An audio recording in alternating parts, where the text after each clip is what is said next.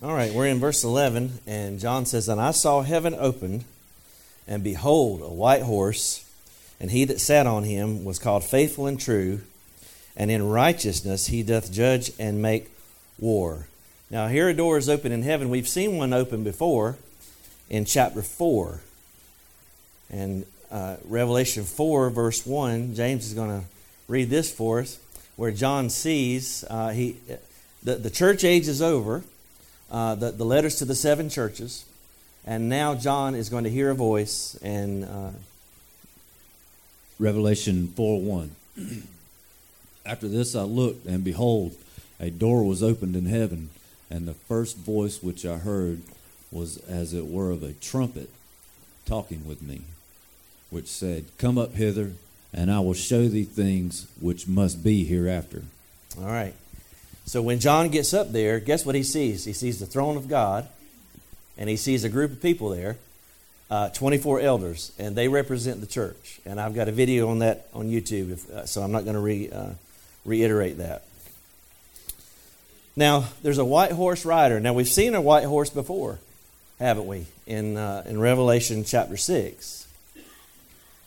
Now, is this the same guy as in chapter 6? Uh, is, is that the same rider. And I'm going to suggest to you uh, unequivocally, I'm going to say no. They're not the same guy. Um, James, would you read Revelation 6 2? It's right off the board there. Revelation 6 2. And I saw, and behold, a white horse, and he that sat on him had a bow, and a crown was made unto him, and he went forth conquering and to conquer. Okay, so this right, this the only thing they've got in common, Jesus and this guy, is that they, they're riding a white horse. That's where the similarities end. Uh, this guy, uh, he's on a white horse, but he's had he's got a bow. Now Christ has got a sharp two-edged sword coming out of his mouth. This guy only has a bow, and he goes forth to. Uh, there's no arrow, and the bow is often a symbol of a covenant. If you remember in the uh, Noah, there was the covenant was the bow in the sky. And I believe the Antichrist is going to make this covenant that's going to bring a pseudo peace. And I'll talk more about that. That's very relevant to our times. Um, but he's got a crown, and the crown here in the Greek is a Stephanos crown. It's an overcomer's crown, it's a conqueror's crown. And so uh, the Antichrist begins his campaign as a, uh, a conqueror. He's going to conquer. And uh, but he but Christ has uh, many crowns, and he has a they're diadems. Um, but this crown was given unto him. Uh, Christ uh, doesn't have a crown given to him. He, he's royal by virtue of who he is. But that crown is given, and he went forth conquering and to conquer. And if you'll if you'll just flip back to Revelation six real quick, I want to show you uh, why this can't be Jesus. Just just quickly, we'll, we'll come right back to it. But it's amazing. Uh, there's several well known commentators that I respect that say that Revelation 6 1 is Christ. And I don't, I don't see how they get that. But uh, Revelation 6, notice verse 1. James, you want to read that? yes. Revelation 6, verse 1. And I saw when the Lamb opened one of the seals, and I heard as if it were the noise of thunder, one of the four beasts saying, Come and see. Okay? So who's opening the seals? The Lamb is, right? And when he opens the seal, uh, verse 2, the white horse rider comes forth. Okay? Well, if that's Jesus, then he's opening the seal, he's riding off on a white horse, and then he comes back to verse 3. James, would you read that? and when he had opened the second seal, I heard the second beast say, Come and see. Okay, we, uh, uh, go ahead and read verse 4 too. And there went out another horse that was red, and power was given to him that sat thereon to take peace from the earth, and that they should kill one another. And there was given unto him a great sword. Okay, so if this is Christ and he's rode off on the white horse, then he came back and opened the second seal and sent out the red horse. That doesn't make sense, does it? Also, we see that in verse 4, notice peace is taken from the earth. So that means the first, the first rider brought some kind of peace. Uh, when Christ brings his government of peace, there will be no end. Okay? There'll be no more war. So are we clear on that? Clear as mud. Okay, let's go back to Revelation 19. And it says in Revelation 19, verse 10, that the one who rides on the white horse, that his name is faithful and true. Wow. God is faithful. Now, this is in contrast, of course, to the Antichrist, who is a counterfeit. He's a deceiver, he's a liar. Now, you may, you may have figured this out already. I hope you have, if you live long enough, more than a, a week or two. People will disappoint you, won't they? uh, I, you know, I hate to admit it, but your pastor will disappoint you. You know, thank you for not saying amen there. But I'll disappoint, not willingly, you know. Guess what? I've had preachers that disappointed me too. Um, if you if you stay in church long enough, somebody's going to disappoint you. And here's a news flash. I know this is going to shock some of you. You have disappointed somebody in your life. Maybe right now you're a disappointment to somebody. I don't know. But here's the great here's the great news. God will never disappoint you. Because he's faithful and he's true. He never changes. And God doesn't change his mind about you and me. Even after we're saved. God doesn't change his mind about you and me. Uh, James, would you read those scriptures I've got on the, the board there? One's from Hebrews 10 23, and the other's 1 John 1 9. Hebrews 10 23. Let us hold fast with the profession of our faith without wavering, for he is faithful that promised. 1 John 1 9. If we confess our sins, he is faithful and just to forgive us of our sins and to cleanse us from all unrighteousness. Hallelujah. Hallelujah. I just want to camp out here for a minute. I just I just do. I just want to camp out here for a minute. When you fail, and you will, uh, and when we fail, and we will, the devil is going to come to you and say, God, God's changed his mind about you. It's all over. Whatever plans God had for you, they're done for. And you need to stand on the Word of God mm. and say, My God is faithful. And He said, If I confess my sin to Him, that He's faithful and just to forgive me and to cleanse me from all unrighteousness. You know, God doesn't want to remember your sins. I think it's in Isaiah. Uh, somebody brought it out at our men's meeting a few Saturdays ago. God says, I forget your uh, uh sins for my own sake. God doesn't want to remember your sins, He doesn't want to hold things against you. Now, the devil does, but God doesn't hold things against you. And He's faithful and true. You can count on Him. You can count on God. All right. We're back to verse 11 again, Revelation 19. It says, In righteousness he does judge and make war. And he's the only one who ever can truly say that. Um, there have been other wars, and we would call them just wars, of course. But not always do we have pure motives in everything that we do. Amen.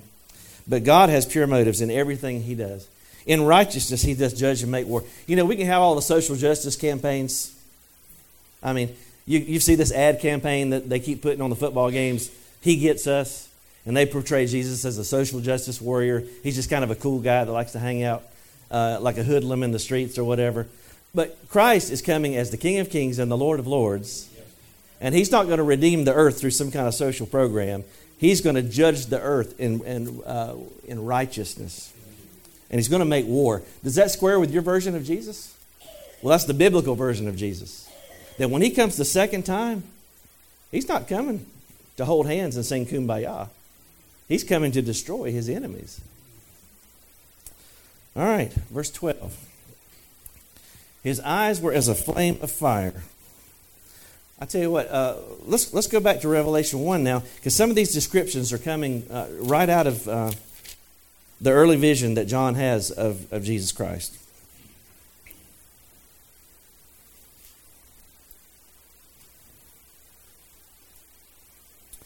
And James, if you would, if you would just, uh, Revelation 1, just read verses 12, 12 through 16. Revelation 1, 12 to 16. And I turned to see the voice that spake with me, and being turned, I saw seven golden candlesticks. And in the midst of the seven candlesticks, one like unto the Son of Man, clothed with a garment down to the foot, and girt about the paps with the golden girdle.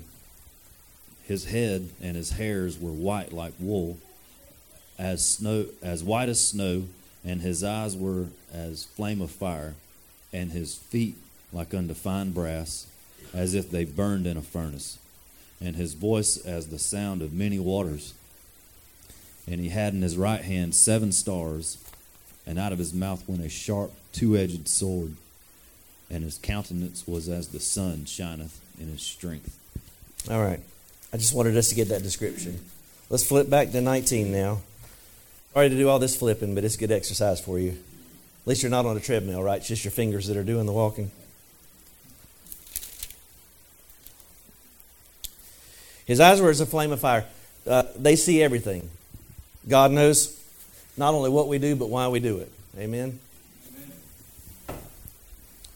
And notice it says on his head wasn't one crown. How many? Many crowns. And this in the Greek is diadems. It's not Stephanos. These are royal crowns. Notice this. He's got a name written, and who knows it? No one but him. That's interesting, isn't it? He's got a name that, uh, that nobody knows but him. I'm going to show you something that's going to bless you in just a minute. Or I think, it, I think it's going to bless you. I shouldn't be too presumptuous, I guess. Uh, your mileage may vary. but, um, look with me in uh, Genesis chapter 2. Now, in the ancient world, supposedly, to, to know someone's name was to have sort of a, a degree of control or uh, a claim, if you will. And uh, and God took me back to, uh, to, to the first book of the Bible here. You know, most of what we know about the Bible we can figure out from Genesis. So much that we need to know. Genesis 2.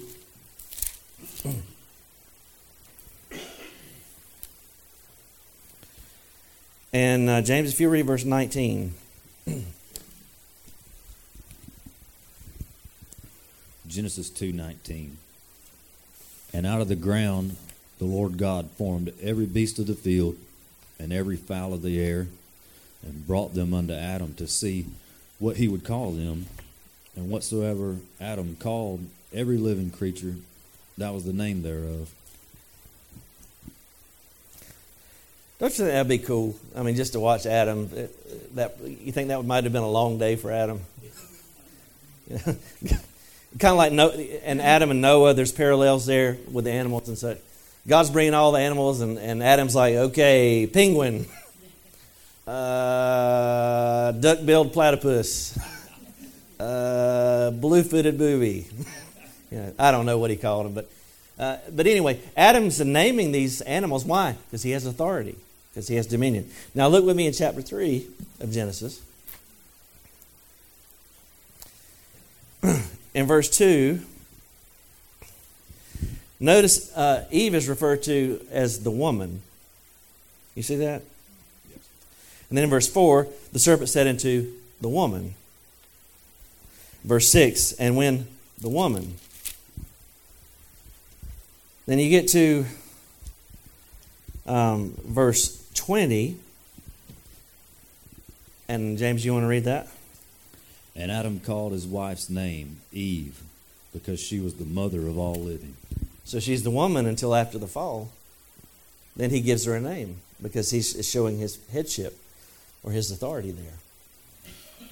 So there's something about names uh, that are given. Now, don't go home and, uh, guys, and call your wife woman because you'll get in a lot of hot water if you do that. Woman, I told you, I'm hungry. Woman, fix me a sandwich. You'll be coming to me for counseling next week. and I'll say, You didn't listen to me. All right, back to Revelation. Um, there's a promise that Jesus makes uh, in, in Revelation 3, verse 12. James, you want to read that for us? And, and uh, is this the church at Philadelphia? I, I, didn't have that in my notes, but um, yeah, this is to the church of Philadelphia.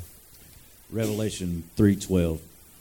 Him that overcometh will I make a pillar in the temple of my God, and he shall go no more out, and I will write upon him the name of my God, and the name of the city of my God, which is New Jerusalem, which cometh down out of the heaven from my God, and I will write upon him my na- my new name.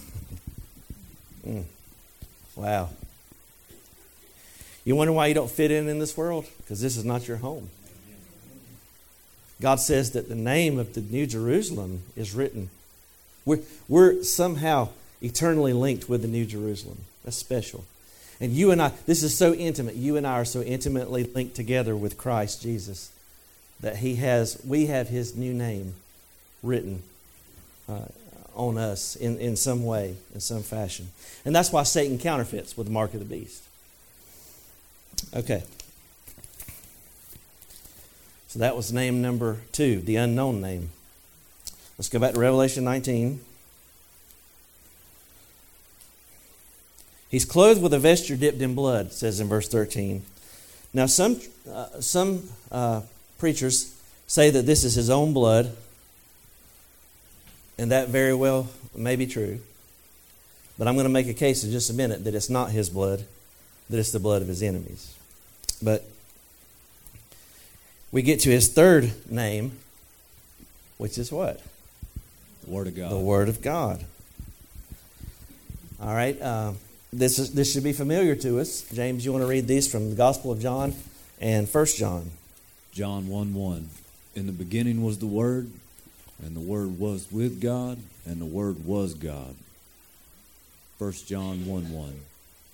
That which was from the beginning, which we have heard, which we have seen with our eyes, which we have looked upon, and our hands have handled of the Word of life.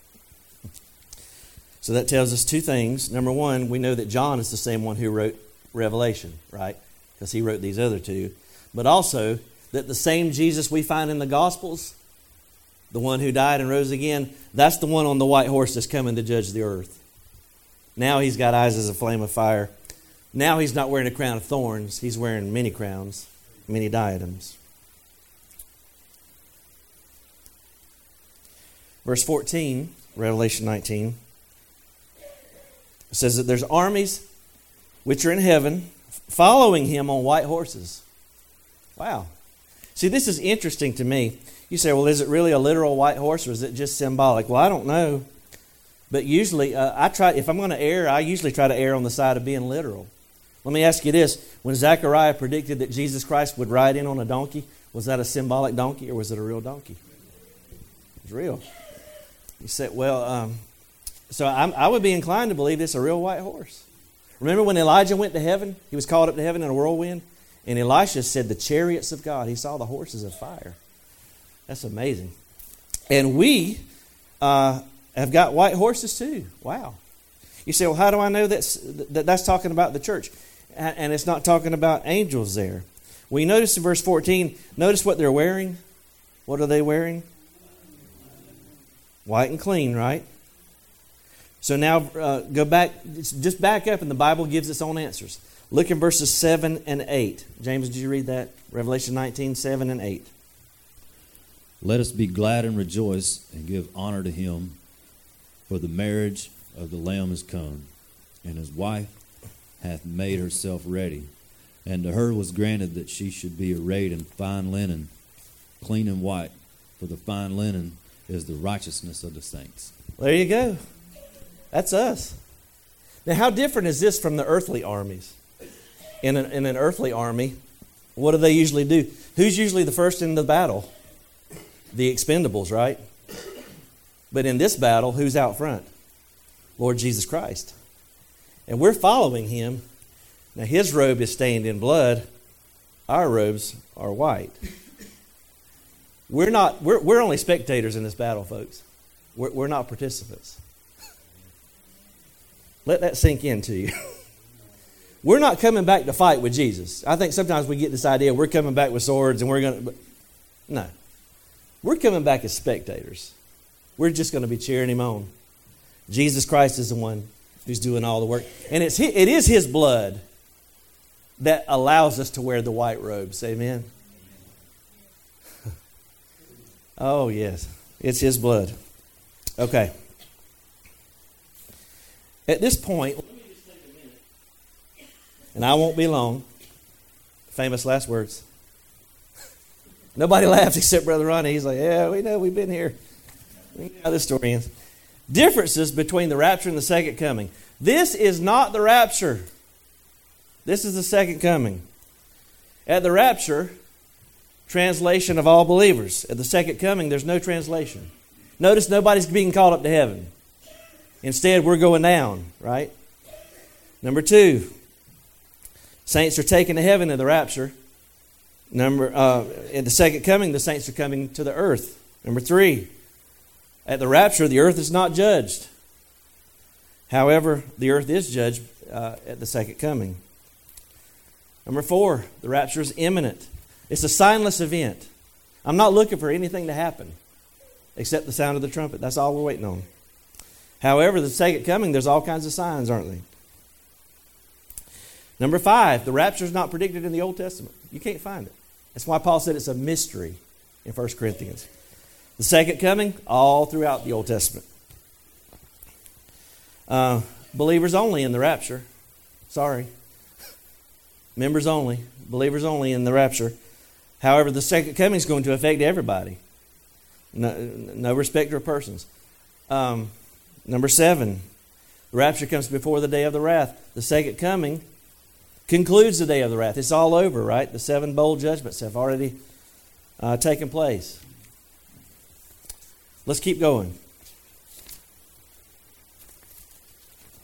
At the rapture, there's no reference to Satan. But at the end of the tribulation period, Satan's bound.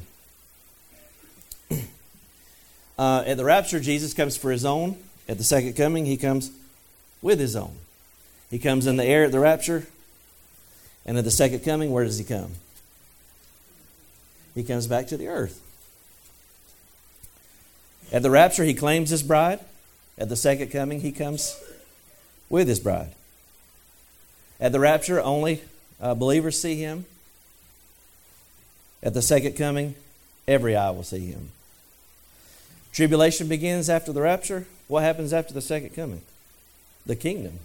Amen? All right. So let's go back to uh, Revelation 19.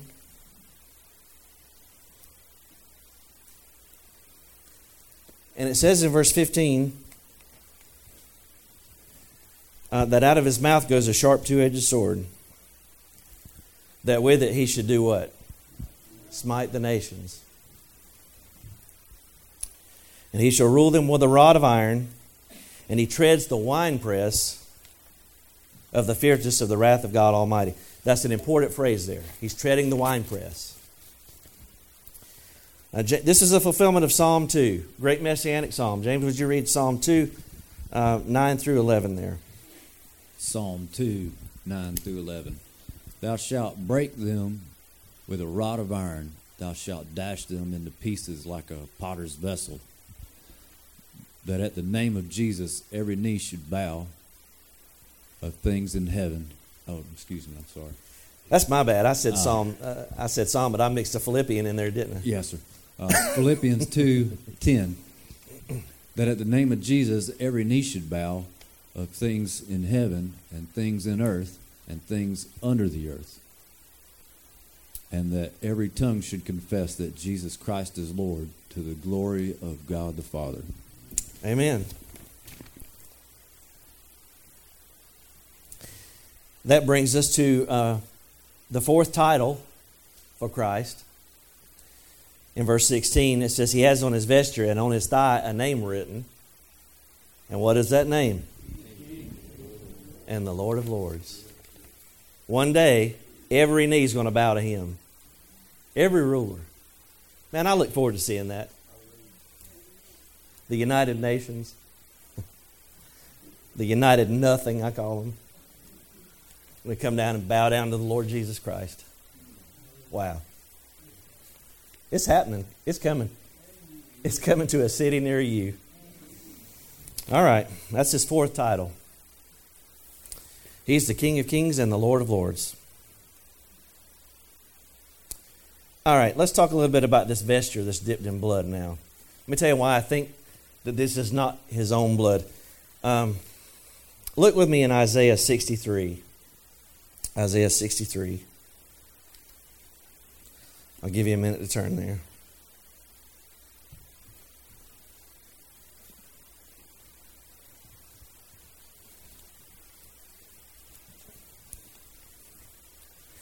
Now, if you if you, we just read where it says that Christ is treading the winepress of the wrath of God.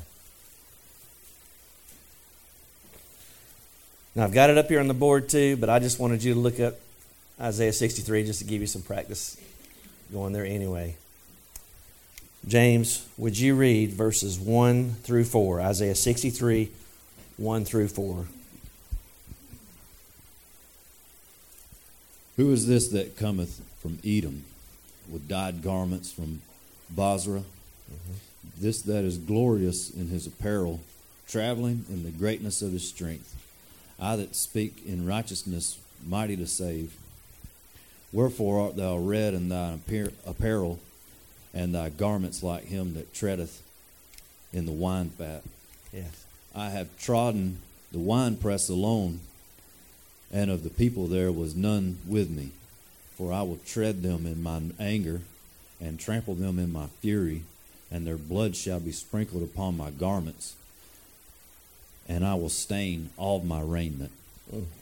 For the day of vengeance is mine heart, and the year of my redeemed is come.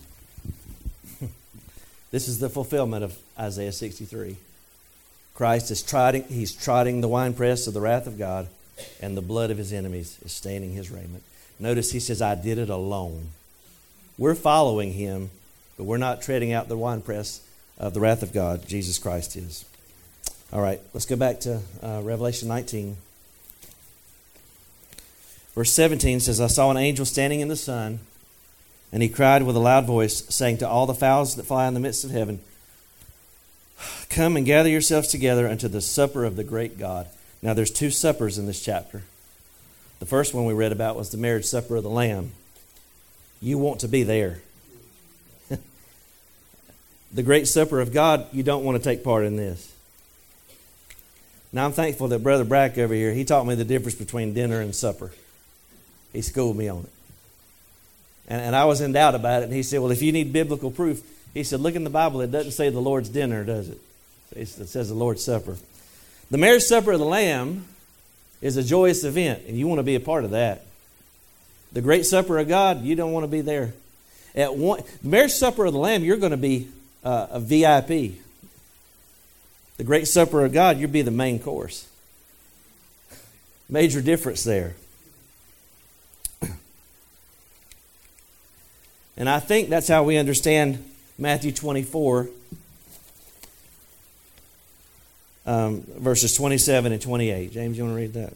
For just as the lightning comes from the east and flashes even to the west, so will the coming of the Son of Man be.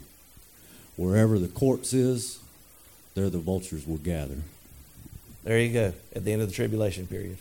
Now, I, I quoted from the NASB because I think the King James says eagle, but it's, uh, I think vulture is probably a better translation there. Even though I love good old King Jimmy and, and the King James Version, but I think that captures it probably a little better. Okay, now look in verse 18 of Revelation 19 that you may eat the flesh. Notice the repetition of the word flesh. Kings, captains, mighty men, horses, them that sit on them, all men, both free and bond. Notice there's going to be slaves uh, during this time period. You know, folks love to protest stuff, especially young people these days. You know where most slavery takes place in the world? In these Islamic countries. I saw a group carrying a banner just a few days ago, Queers for Palestine. And I thought, this would be like chickens holding up a banner for KFC. If they really knew what Islam, believed, y'all like that, didn't you? If they really knew how Islam felt about homosexuals, they, they want to kill them. And you got these idiots marching around and don't know what they're protesting about. You know where slavery exists alive and well? In these Muslim countries. The rights of women are next to nothing over there. They're oppressive and they are uh, they're enslaving their people. Don't you buy into that garbage by the liberal media? Most of you don't anyway, right? You're too smart for that. But the small and the great, the vultures are going to take no prisoners. There are going to be no respecter of persons. That brings us to verse 19. God's great enemies on the earth. And I saw the beast and the kings of the earth and their armies gathered together to make war against him that sat on the horse and against his army. And this, of course, is the fulfillment of Psalm 2. James, I mixed you up earlier, but this is Psalm 2, 1 through 3, if you'll read that for us. Why do the nations rage and the people plot a vain thing? The kings of the earth set themselves, and the rulers take counsel together against the Lord and against his anointed, saying, Let us break their bonds into pieces and cast away their cords from us. It's amazing, isn't it, that these people are so deranged they think they can fight against God. Uh, but that's, that's what happens. That's how demons deceive people. now, notice in verse 20, it says that the beast was taken, and with him the false prophet that wrought miracles before him, which deceived them that had received the mark of the beast, and them that worshipped his image. These both were cast alive into a lake of fire burning with brimstone. That's amazing. And uh, I was reading Donald Barnhouse, and he told me something. Uh, he didn't tell me, he's deceased. In his book, he told me something. That in the Old Testament, there were two people who went to heaven without dying. Does anybody know who they are? Enoch and Elijah. And in the New Testament, there's two people that go to the lake of fire alive, and that is the beast and the false prophet. And notice there's not a battle uh, with these guys. Christ is going to destroy him with the sword of his mouth. James, you want to read this from Isaiah 11? It's talking about the Messiah. Uh, Isaiah 11, 4. But with the righteousness he shall judge the poor and decide with equity for the meek of the earth. He shall strike the earth with the rod of his mouth, and with the breath of his lips he shall slay the wicked. Mm. This is the fulfillment of that. One more from Second Thessalonians 2. Read that. Second Thessalonians 2 8. And then the lawless one will be revealed, whom the Lord will consume with the breath of his mouth and destroy with the brightness of his coming. No battle, just a word. The same word that created the heavens and the earth will also destroy his enemies. He's all powerful. We get to the last verse of Revelation 19. It says, And the remnant were slain with the sword of him who sat upon the horse, which proceeded out of his mouth. And all the fowls were filled with their flesh. That's how this ends for the ungodly. Um, so, where does that leave us, folks? What side are you going to be on? This is how it's all going to go down in history. Jesus Christ has shed his blood for you and for me. He died on the cross that we might be saved. He wore the crown of thorns, he, he bore the humiliation, he bore the shame. He paid the penalty, he paid the price for every sin in this room. Not just the ones you did yesterday or 10 years ago or 50 years ago, the ones you did today and the ones you'll do tomorrow. Christ paid for all of those on the cross. And at this point in time, all you have to do is repent. Believe the gospel and accept what Christ has done for you. I mean, it'll never be any easier than that, guys. And Christ is pleading with you. He wants you to be saved. You say, well, God, does God want me to go to heaven? Well, He went to great lengths to make sure that you do. He's putting every roadblock in your way to keep you from going to hell. He wants you to be saved. The Bible says if we believe in the Lord Jesus Christ with our heart, we confess Him with our mouth, we'll be saved. The Bible says, whosoever, that's anybody in this room, anybody that's listening to this broadcast, whosoever shall call on the name of the Lord shall be saved. There's no exceptions. Would you stand? The other side of that coin, though, is that for those that reject the free offer of salvation, there is no other alternative for you than hell and the lake of fire. And as we're going to see next week, we're going to look a thousand years into the future, and guess what? The beast and the false prophet will still be in the lake of fire, and they'll still be alive in torment. And it's no laughing matter. You and I can escape the judgment to come if we will trust Christ now. The window of opportunity is closing. I thought about talking about Hamas and what's going on in the world. You need to understand that things are shaping up prophetically, just like this book promised that they would. There are I'm not setting dates. I'm not trying to read things into the newspaper, but I'm telling you, things are aligning. Russia, Iran, all of this is foretold in the prophets. You and I don't have to be afraid, though, because God's in control. Okay? And I may take Wednesday night and just talk about our perspective on this thing. Hamas is evil, they're, they're satanic. There's no moral equivalence. Okay? You need to understand that. We need to be on the right side of the ledger where God is concerned. If you don't know Jesus Christ as your Lord and Savior, come today just as you are. And he will write your name down in the Lamb's Book of Life, and you can spend eternity with Him and come riding back with Him on a white horse.